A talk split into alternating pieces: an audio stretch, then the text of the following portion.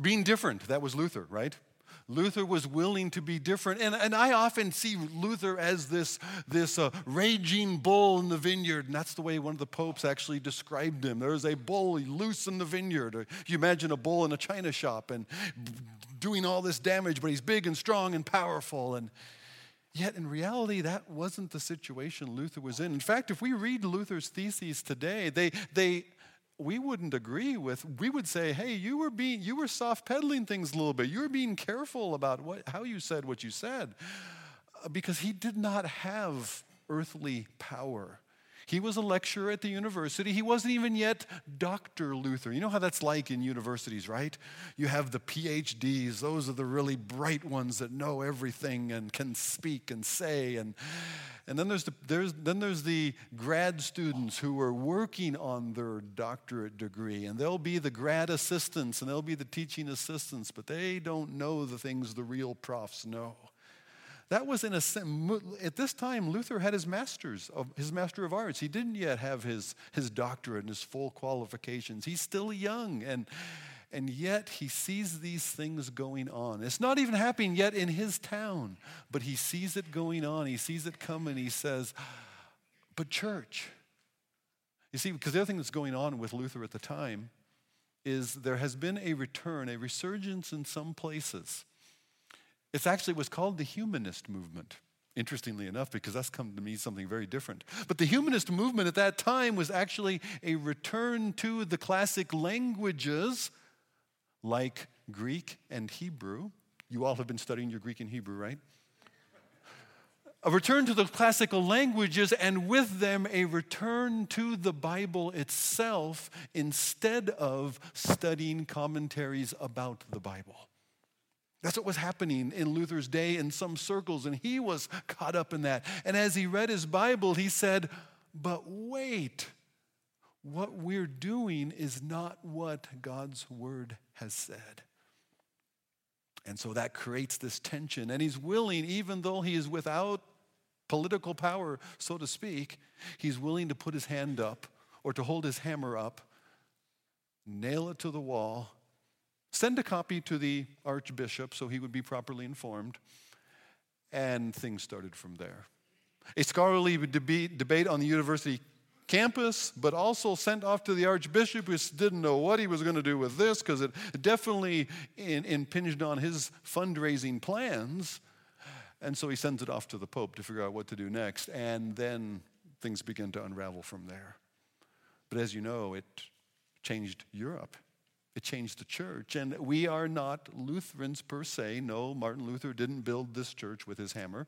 But um, uh, we do stand on those shoulders. We're grateful for those who, in a time when the course of, of society and culture and world power was against them, they stood up and they said, Yeah, but this is not right. This is not what God's word has says.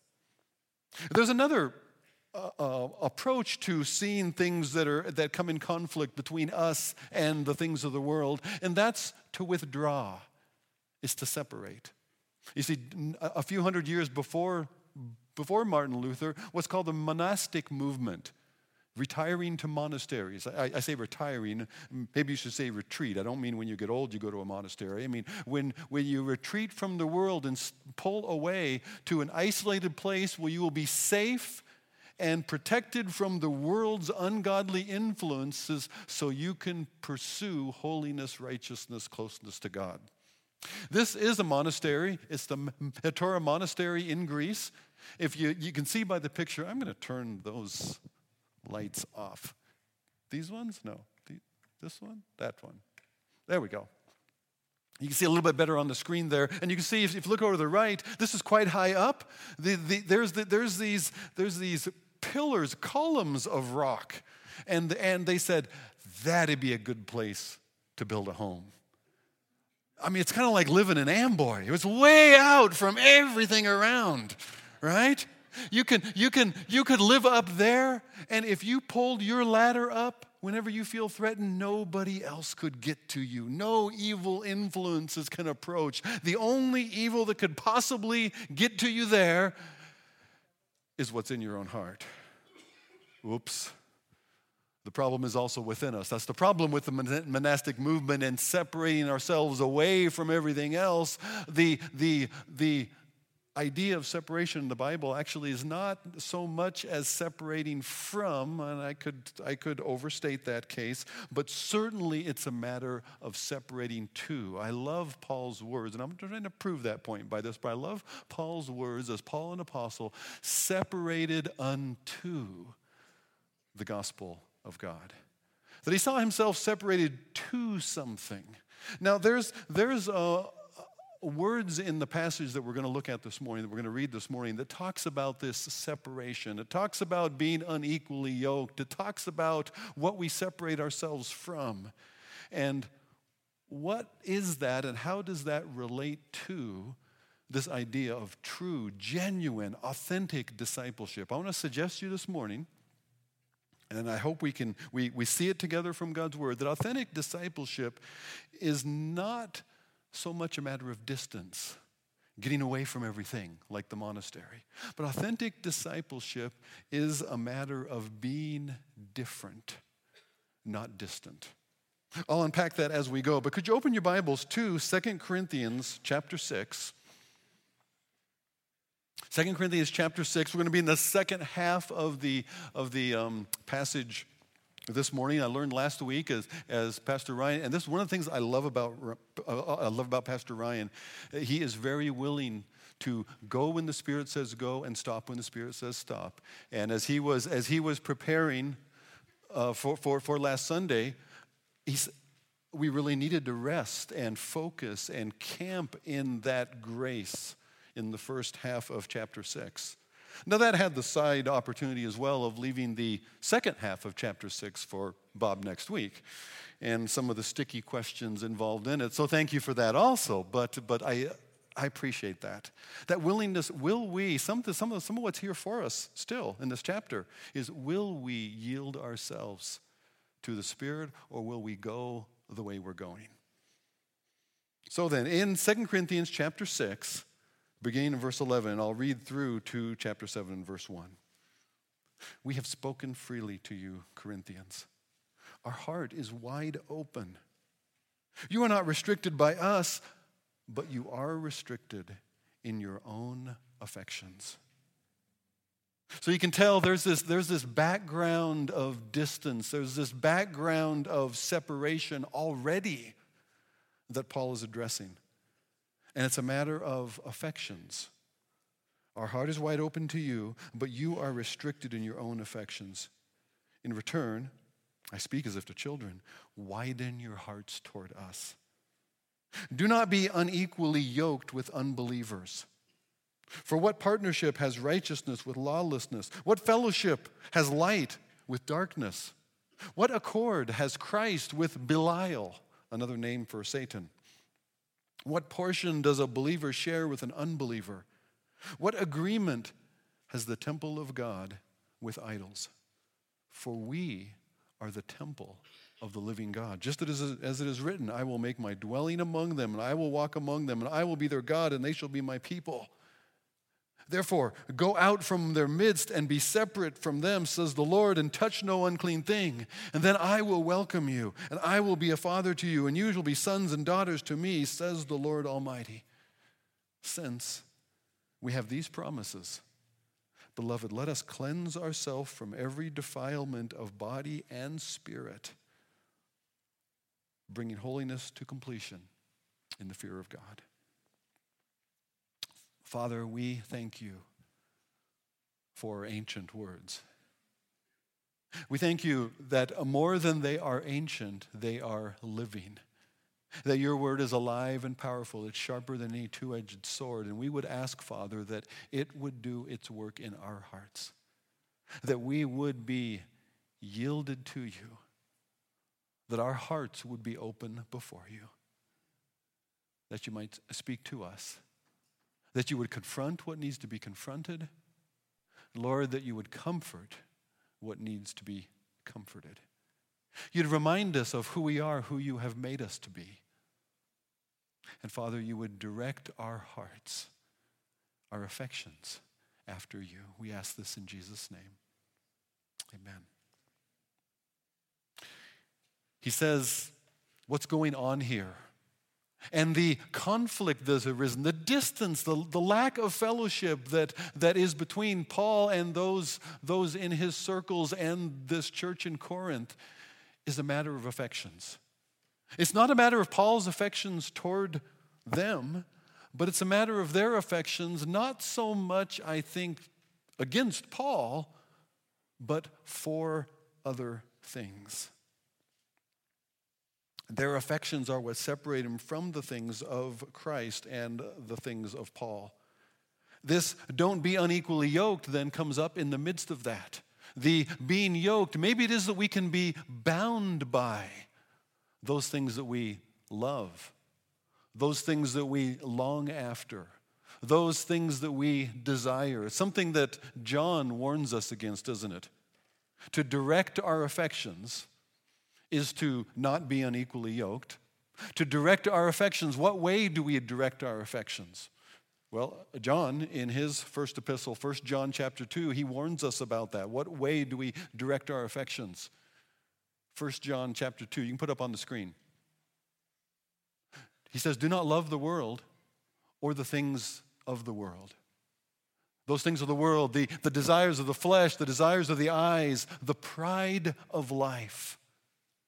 These things are not of God, but they're of the world. But they're easily things that we love. But they, they distract us and draw us. They entice us like, like a lure does to a fish. They draw us away from the things of God and they end up ensnaring us, the way that James describes it. Paul puts it another way in, in, in Colossians chapter 3 and verse 1. We can put that one up as well. Colossians 3 1. If you then have been raised with Christ, Seek those things which are above, where Christ is seated at the right hand of God. Here it is set your affections on things above, not on things of the earth. And let those heavenly affections, those, those Godward affections, also steer and influence our earthly affections. That we love as we love on earth and the things that we pursue and desire on earth are the things that matter in eternity, are the things that we take with us, the things that are worth investing in because of the things that are last, and uh, the, the, the things that will last. And, and when, when I think about that, I especially think of people who will endure, who will live forever. And so, so the people around us, for instance, matter much more than the things around us the things that can give us comfort, the things that we enjoy, the things that we collect, the things that we might trust in instead. I think that trust in is something that is going to linger here as we go a little farther. His, as, as it goes into verse 14, he says, okay, okay, uh, don't be unequally yoked don't be mismatched. Don't be joined together. Now, the term is used in relation to um, having a oxen and a horse yoked together, that you have two different an- kinds of animals. It was actually used, the same word, in fact, was used uh, in the book of Leviticus and talking about not putting, not mingling two different kinds of cattle together so that you would have the offspring of the two of them. I thought that was an interesting image I pressed a little bit further. I thought about two other kinds of animals, not necessarily the cattle of, of, of, um, of, of, of, the book of Leviticus, but not unlike a horse and a cow yoked together, the, the common thing to take a donkey and a horse and to mingle those together, to match those together. And out of that union, you get something called a mule. And a mule was apparently a wonderful thing, a very useful animal, a good, good, good work animal. The only problem with it, it was out of those two mismatched, you ended up with an animal that was sterile. Two mules cannot make another mule. The animal is sterile and cannot reproduce. So the only way is to mingle two other again, and then you get another mule, two horses, a horse a donkey give you a mule, so forth. But, but, but the point is, mingling one with another brings out something that is sterile and cannot give further life. And I think that's actually an apt illustration of what Paul is talking about here in the church. When we mingle spiritual things together with not merely unspiritual or material or things on earth, but the things that are of the earth. and especially those things that are contrary to God. And that's the contrast that he unpacks here. It's not just how do we live in the midst of the world, but what things in our midst are actually contrary to our spiritual life, and what will we do with them? Let me give some examples. Verse 14 Do not be unequally yoked with unbelievers, for what partnership has righteousness with lawlessness? So, righteousness, I'm pursuing God's ways within my life. Whereas lawlessness is I do what I want. I set my own rules. I'm not accountable to God. Those, those don't have any partnership together. They're not pulling in the same direction. What fellowship has light with darkness? What, um, what uh, fellowship does the truth have with a lie? What accord, what agreement, what harmony does Christ have with Satan? What is he hinting at there? I think the next two unpack a little further. What portion does a believer share with an unbeliever? Now, that idea of share, that's two servings out of the same pie plate. Okay? Is here's mine is yours. Your portion, what you're going to get, is the same thing that I'm going to get. And yet, believers and unbelievers share different destinies. And so they should be pursuing those different destinies in very different ways. What agreement has the temple of God with idols? And now he gets down to a very common uh, issue in Corinth. How do we, as Christians in a very idolatrous society, where the norms of social context, the norms of getting along, uh, are done in relation to these idol temples. When there's a big civic celebration, the idol temples are involved. When, when one of my friends down the street who is not a Christian has a birthday celebration or their anniversary dinner and they invite us to it, that it's going to be in the dining room at one of these temples with the meat that has been sacrificed honoring these idols before it is, it is served to us. And in that, in that dining room there at the temple, that's all part of the package. We are participating together in it. And how does that relate to the temple of God? The temple of God and idols was an issue that led to the exile of Israel, or the, the, um, the southern tribe, well, first the northern tribe, later the southern tribe, into captivity because they pursued idols. Even as they sort of kept the temple going, to the extent that the idols sooner or later made their way even into the temple itself. And God could stand it, could stand it no longer. So these mingling together, and yet the terms that are used, and here it's, it's interesting, you wouldn't notice this on the surface, but, but in those, those words that are used, the partnership, fellowship, accord or harmony, portion, agreement, all of them but one are used by Paul only here. Now, fellowship, koinonia, is the word. Well, we named our cafe after that one. That's a word that Paul uses pretty commonly. But the others are unusual words, even as they sound like very common, normal, everyday words. I think they were. I think they were the kind of rationale words getting along, finding common ground together that was one of the rallying cries within an element within the Corinthian church that caused them to find the ways that they could get along and have harmony, find things they shared together, exercising tolerance, but a kind of tolerance that affirms the other. It's kind of like you see the coexist bumper sticker. It's a nice way of saying, can't we all just get along? It's, it's coexist spelled out with all of these various religious or faith symbols. The first one, the C, being a crescent moon representing Islam, and the last letter, a T, representing the cross of Christianity. Can't we all just get along? Well, uh, Christianity and Islam don't mingle so well in a place like Saudi Arabia, do they?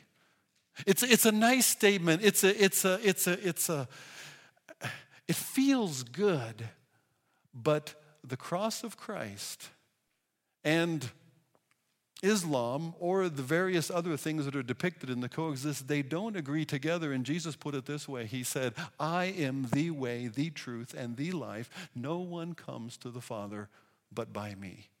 He did draw a line, there is a distinction. Now, I think the suge- Paul using these words, these let's all get along word, let's participate together, let's be together as much as we can on whatever terms that we can.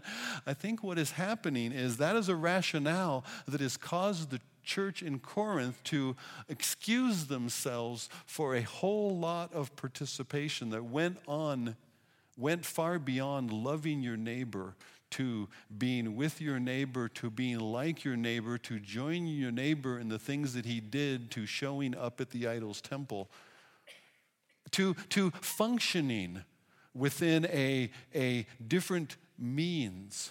For instance, I opened my wallet and I found a dollar. I was so happy. A dollar. No, I looked at the dollar and the dollar said, in very small letters, in God we trust. Really? Well, in much bigger letters, it says US dollar. Okay?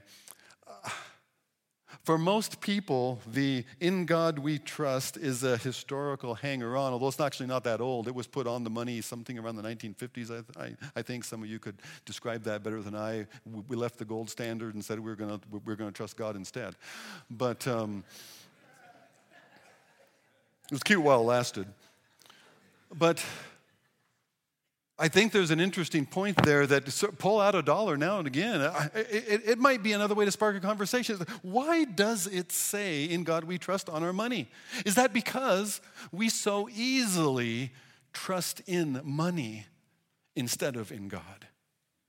When we run out of money, that's when we, even as Christians, will begin to pray, for instance. Okay?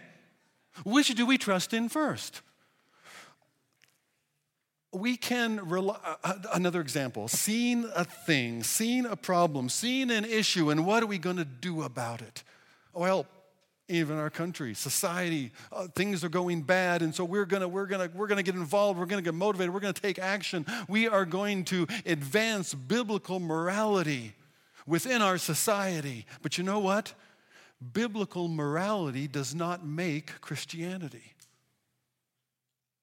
No mass of people was, was made Christian by being pressed to behave better. Actually, we need to have the light of the gospel shown on who we really are and what's really in our hearts and show a need of forgiveness. Rather than using political muscle and power to pursue an agenda, even if we could get people to be better behaved so that they would think better of themselves and perhaps have less need for Jesus than they even had before. Sometimes I will get riled about something. At times you will need to forgive me because I also may be caught up in a thing and I may pursue it through means that would be social power or authority or something else. And yet, when I do that, I fail. My cause falls apart because it is not by might, not by power, but by my spirit, says the Lord.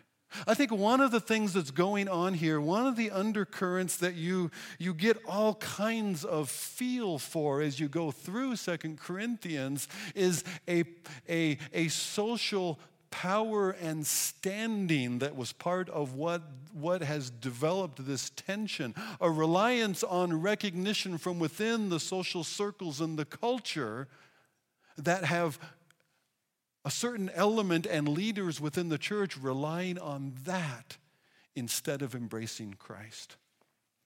Let me give you another for instance. We visited my son in Boston last week. He's uh, pursuing, he got out of the Marines. He had a, he had a um, undergrad degree in political science, so he suggested to his brother that he should get a college degree that he could actually get a job with. Apparently, an undergrad in political science is not that.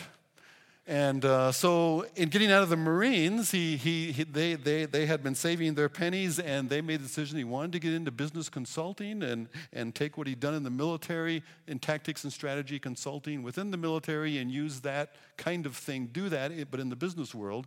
So, to learn something about that, he thought the best way to start in that would be to go to a really well known business school. So, my son is, is working on an MBA from Harvard Business School. Ooh, yeah, see, listen to you. Listen to yourselves. Ooh, well, while we were there, I bought a shirt.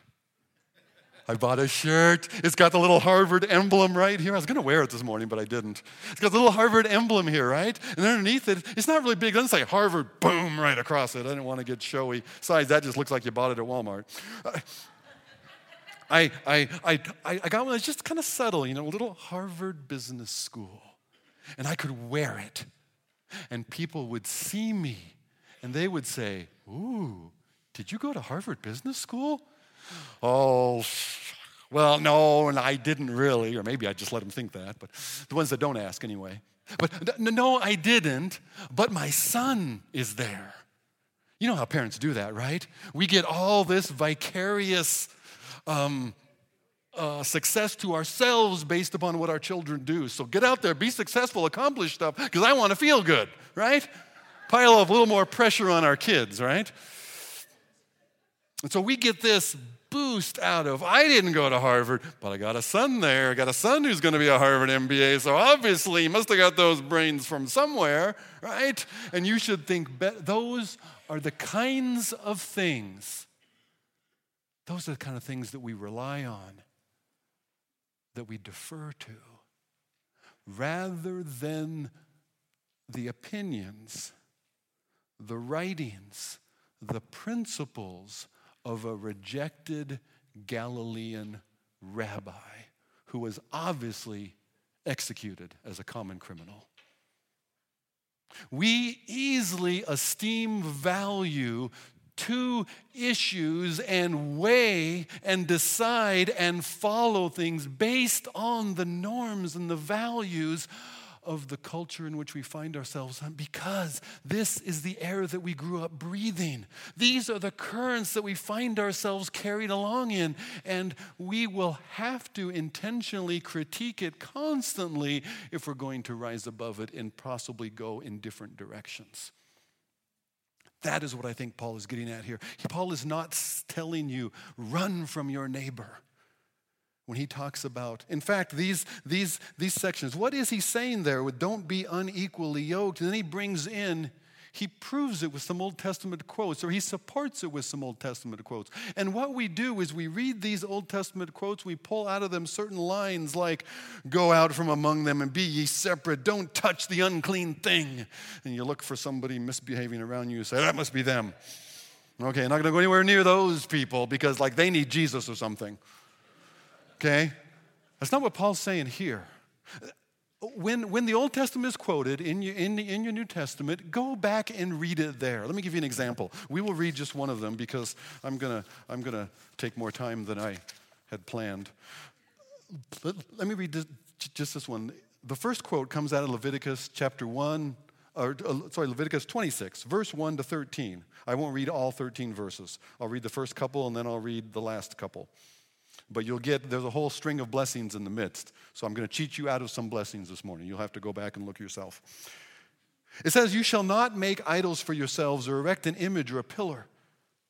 You shall not set up figurative, a, a, a, figure of stone in your land to bow down to it, for I am the Lord your God. You shall keep my Sabbaths and reverence my sanctuary, my temple. I am the Lord. Sounds like what what commonality, what part together does, does, the, does the temple of God have with idols, doesn't it? If you walk in my statutes and observe my commandments and do them, then I will give you rains in their seasons, and the land will increase its, its it, it will yield its increase. Then it goes on, one blessing, the, your enemies will run before you, and everything's going to be wonderful. Your, your, your crops are going to are gonna grow, your, your flocks are going to multiply. And verse 12, and I will walk among you and will be your God, and you shall be my people.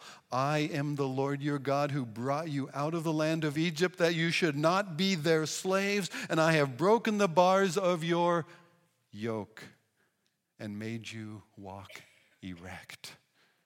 What Paul is reminding them there is Israel was called out of idolatry into a freedom of new life where they could worship God and walk with them, and he would be their God and they would be his people. And that's what he quotes right there in verse 16. And then he adds on to that in verse 17 a quote out of Isaiah. Well, that's interesting, jumping from Leviticus over to Isaiah. And the quote in Isaiah from Isaiah 52 is words of prophecy concerning when Israel is going to return from Babylon. Return from the exile to that they go into because of their idolatry, because they have followed the ways of the world, because they have trusted and relied on the things that everybody else relied on eh, other than God. And by the way, the idol of Baal was predominantly a prosperity and material success idol in a agricultural culture. And they're relying on the same things that all the rest of the world, and we're, and we're going to do it the way the world does it. We're going to get there the way the world gets there. We're going to succeed and prosper on the same terms that the world succeeds and prospers. And they ended up in exile. You want Babylon? Go live in Babylon then. And after seven years, 70 years, they were sick of it. And God brought them. Not only that, when God brought them back, you know what else? King Cyrus, the Persian king that overtook Babylon, then said, Hey, you Israelites, you go home. You, you rebuild your temple again because I want you there in your temples, the true and living God, to pray for me. So Cyrus sends them home. You know what he sent them home with? He put in their hands to carry back to Jerusalem the articles from the temple that the Babylonians had carried away 70 years earlier. They're coming out back out of Babylon. God has delivered them. God has restored them, just as He said He would, back out of Babylon, which they were there because of their wandering away into the world's idolatry and trusting in the dollar instead of in God. You will go out from among, from among them, and you will be separate from them, says the Lord. You're not going to live there anymore. You're going to come back home. Touch no unclean thing, and I, I will welcome you. And then I will be a father to you, and you shall be sons and daughters to me. Now, this is a tricky one. Where does that Old Testament? It's an Old Testament allusion rather than an exact quote. It seems to be alluding to First Chronicles when Nathan the prophet is talking to Daniel or, or David, and he tells David, "One of your sons, he's going to be a son to me, and I'm going to be a father to you, to him, and he is going to reign on your throne forever." And Paul expands the quote. He adds sons and daughters because we're not just talking about David's son. David's son, who that was fulfilled, is Christ. And we together, there's no difference between male and female in the sense that we are together heirs of God and joint heirs of Jesus Christ. So Paul takes that and he says, Church, this in Christ, because of what Jesus has done, this is you. You have been exalted in Christ, you have been raised up in Him. You are God's sons and daughters. So, Egypt, Babylon. Oh, wait, where else is that quoted? It's talking about future. Where else is it quoted, this, this sons and daughters thing? It's in the book of Revelation, in chapter 21, in the New Jerusalem. And now the new heaven, the new earth, the new Jerusalem, and God is dwelling in the midst of his people. And this again is stated I will be the father to you, and you shall be sons and daughters to me, says the Lord. That is our future. That is our eternity. That is our calling. That is our identity in Christ. So, over those three quotations, you could write in your mind if you don't want to write in your Bible, or you could write in your Bible. If you've got a um, phone Bible, I'm not sure what you're going to do. You could write over them Egypt redeemed. Babylon, restored from my own wandering. New Jerusalem, exaltation, exaltation, destiny. That is our future. That is who we are. That is our identity. And God has done it all. And so Paul says, since then we have these promises. What are we doing? What are we doing distracted and drawn away? What are we doing relying on the normal ways that normal people live? When these are our promises. This, you know that ad? Oh, I just thought of this. What's in your wallet? I told you I have a dollar. What's in your wallet? What's in your pocket? I'll tell you what can be in your pocket. In Christ, what's in your pocket, what you possessed, what is yours is that you have been redeemed, you have been restored and forgiven, and that'll happen again and again. And you have been exalted as an heir of God, a joint heir with Jesus Christ, sons and daughters of the Almighty. In Him we trust. So, what are we going to do with that? Where are we going to go with that? We are going to then strive to cleanse ourselves from every defilement of body and spirit, bringing holiness to completion in the fear of the Lord. We talk about separation and don't be unequally yoked. And what does that mean? I had a couple of, of potentials we could throw out there. Does that refer to marriage, that a Christian should not be married to, a, to, a, to a non Christian? Well, I think that's true, but I don't think that is the primary. I think the primary is don't be yoked together to the old world. Be yoked together with your, in your new identity in Christ. Don't be trusting the things the world trusts in. Rather be trusting. Don't build your life on the former sand. Build your life on the solid rock of Jesus.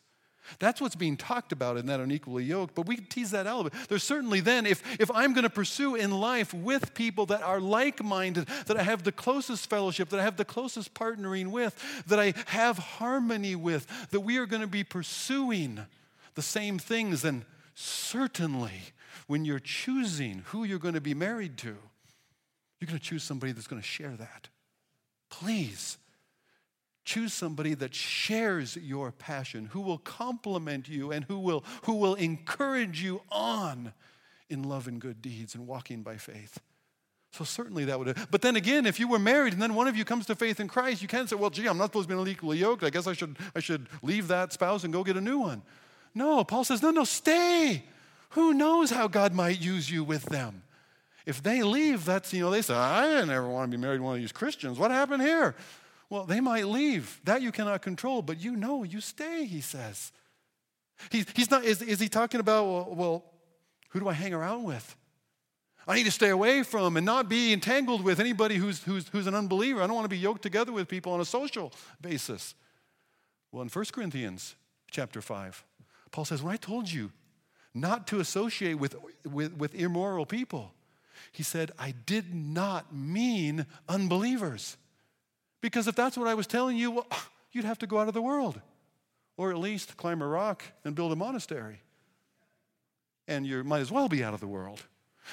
He said, That's not what I was telling you. I was telling you those who, who claim to be Christians and identify themselves with you, but are living and behaving as if they are not. Those are the ones that you need to withdraw from because that withdrawal, that separation that you create from them will, will either wake them up or protect you from their influence. Does it mean that I can't work for a non Christian employer? Well, Paul seems to tell slaves how to respond to their masters, and even if their master is an unbeliever, to serve them as unto the Lord. So I don't think that's, that's what it's getting at. It may have something to inform us about partnership, because again, if you're going to be in a business partnership with somebody, you want to be pulling in the same direction and you want to be going about it with the same heart. It makes a lot of sense. You find yourself in a partnership, and then one of you, one of the two partners gets saved in a, in, in a business situation. Does that mean now you have to withdraw? Well, maybe not. Who knows how God might use you there also. So, those ways that we might line this passage out in terms of isolating ourselves from others are probably not the primary thrust of it he actually says back in chapter 7 verse 1 let us cleanse ourselves from every defilement of body and spirit. What are the things that I can do? What are the things that I might trust in? What are the things that I will pursue that I believe will bring me some satisfaction, fulfillment, or gain? that actually are, first of all, perhaps a wrong use of my body, and secondly, are going to defile my soul, my spirit, my heart. Now, in the Corinthian context, one of the things that's got to rise up first in Paul's thinking is the idol's temple that was also associated with what they called sacred prostitutes. I'm not going to go into that, but basically, just to say this there was rampant immor- immorality that was part of the goings on of the temples. I'll leave it at that. And certainly, as he describes this, body and soul, that's in his mind, but it's bigger than just that.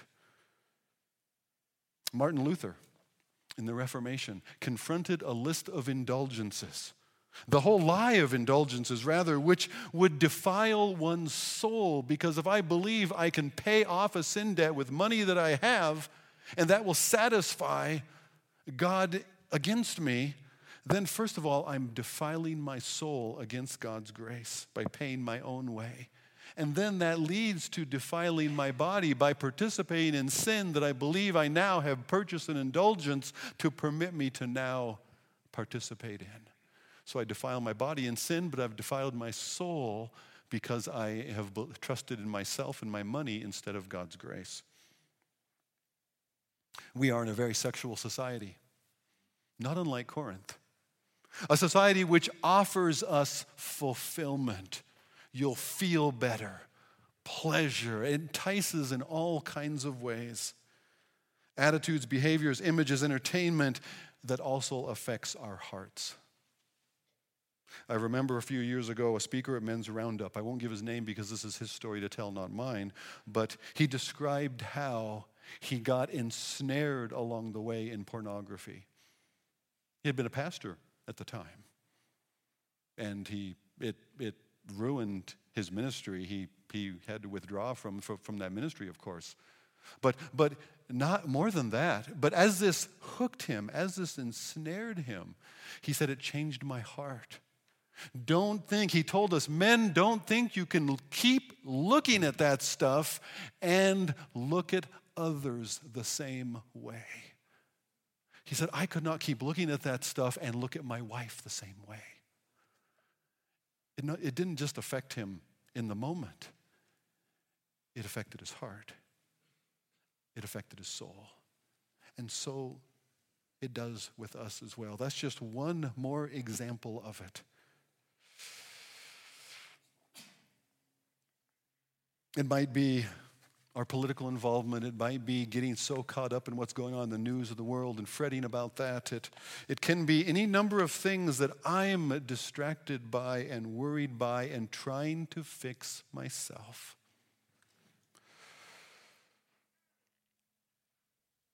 God says to us, My dear child, I like that line. I speak as if to children. If I could take that out a little bit and lay it out before us again. God says, I speak freely to you. My heart is open. My heart is wide open to you for redemption out of Egypt, for restoration out of futility, all the way into that new identity and glorious future that He has set up for us. Oh, He says, My children, won't you pursue that? You are only restricted in your own affections. I said at the start of this message that authentic discipleship is not so much a matter of being distant as a matter of being different. Being different ourselves in the midst of the world. Maybe I could reword that one more step. Maybe it's more of a matter of devotion than distance that we direct our, att- our attention and our affections first of all back to the one who loved me, gave himself for me, and follow him. Treasure him and whatever he treasures, and then enjoy him and show him in the midst of a world that needs him desperately. Would you pray with me? Father, any one of us here could be thinking now of something that they would choose to be different in. Some way, something they would be less trusting in, something in terms of you that they would be more devoted to. Lord, I trust this morning your spirit to speak to us about the particular thing. But Father, would you, as you've done, as you did out of Egypt, as you did back from Babylon, Lord, draw our hearts toward New Jerusalem, not even this one. Draw our hearts toward eternity more than this present world. That we would hold whatever's in our hands here loosely and that we would use it for you in whatever way you direct. We pray that, Father. Lord, for those that are th- thinking, this is the thing for me, this is something that is in my way, this is something that has captured my affection. Father, right now we ask for your grace, your intervention, your spirit to give them your strength and courage to turn to you and pursue you instead. We pray that in Jesus' name. Amen.